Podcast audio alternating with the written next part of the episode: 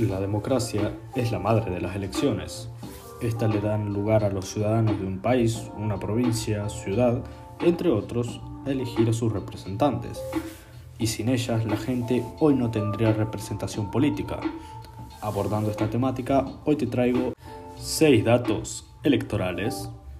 Número 1. Las profesiones de los postulados. Número 1. Las profesiones de los postulados. En las últimas elecciones a nivel nacional en Argentina, las legislativas, salió a luz el dato de que estudiaron los postulados en la zona de Buenos Aires. La mayoría la tienen los abogados, con 9.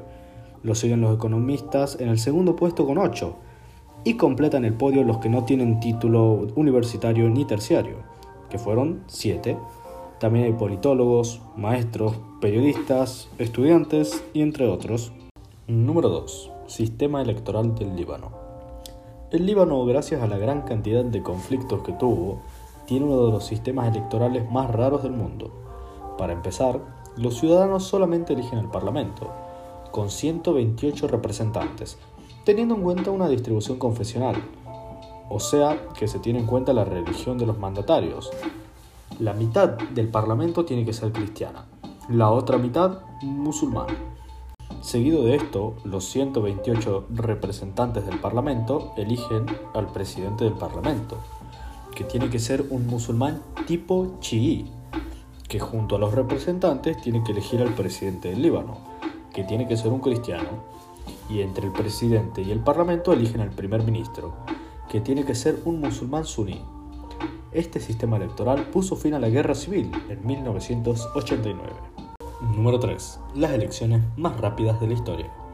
Villarroya es un pueblo de La Rioja, en España, que en las elecciones legislativas de 2019 volvió a batir su propio récord, consiguiendo que sus 8 ciudadanos voten en 32 segundos, registrando así un 100% de asistencia en un tiempo récord. Número 4. El sistema electoral en Suiza. Suiza tiene uno de los sistemas electorales más particulares y complejos del mundo pero vamos a intentar explicarlo de una forma sencilla. Cada habitante tiene tantos votos como cargos por elegirse. O sea, si hay 20 plazas para diputados, vamos a tener 20 votos por persona. Cuando vas a votar, tenés una especie de planilla con todos los postulados. Y vos tenés que elegir a 20. Podés elegir a todos del mismo partido, mezclado o como quieras. También podés darle más votos a una misma persona. Podés darle tus 20 votos a un mismo postulado si así lo deseas. Tus votos siempre tienen que sumar 20 y hasta podés dar votos negativos, o sea, restarle votos a algún postulado. También en Suiza todo se elige mediante referéndums. Si una persona cualquiera piensa que algo del país debe cambiar y junta las firmas suficientes, puede organizar un referéndum en el que todos van y votan si están de acuerdo o no. Número 5. La elección más fraudulenta de la historia. En Liberia, África, Charles Dunbar Burgess King quería obtener su reelección el 3 de mayo de 1927 y lo hizo. Ganó con 243.000 votos a Faulkner, su contrincante, que solo registró 9.000 votos. Lo particular de esta historia es que solo había 15.000 votantes registrados, una decimosexta parte de los votos de Charles King. Una elección sin vergüenza ni antecedentes alguna vez vistos. Número 6. El sistema electoral de Gambia. En Gambia las elecciones no se pueden realizar con boletas, como se realiza en gran parte del mundo. Número 6. Sistema electoral en Gambia. En Gambia las elecciones no se pueden realizar con boletas, como se realiza en gran parte del mundo, por culpa de las altas tasas de analfabetismo. Así que se la supieron ingeniar.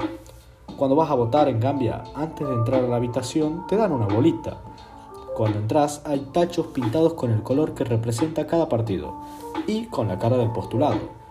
Cuando pones la bolita en el tacho, un mecanismo hace que suene una campana. Así evitan que puedas llevar 30 bolitas de tu casa y poner un montón de votos. Cuando terminan las elecciones, se ponen todas las bolitas en unas bandejas con agujeritos, para que las bolitas se acomoden solas y sea más fácil contarlas. Existe una iniciativa para cambiar el sistema, pero la gente se opone porque básicamente funciona y es efectivo. Y así terminamos con un nuevo capítulo de Datos Datosos. haciendo un repaso de seis datos sobre las elecciones a nivel mundial. Se agradece por escuchar y nos vemos en el siguiente programa.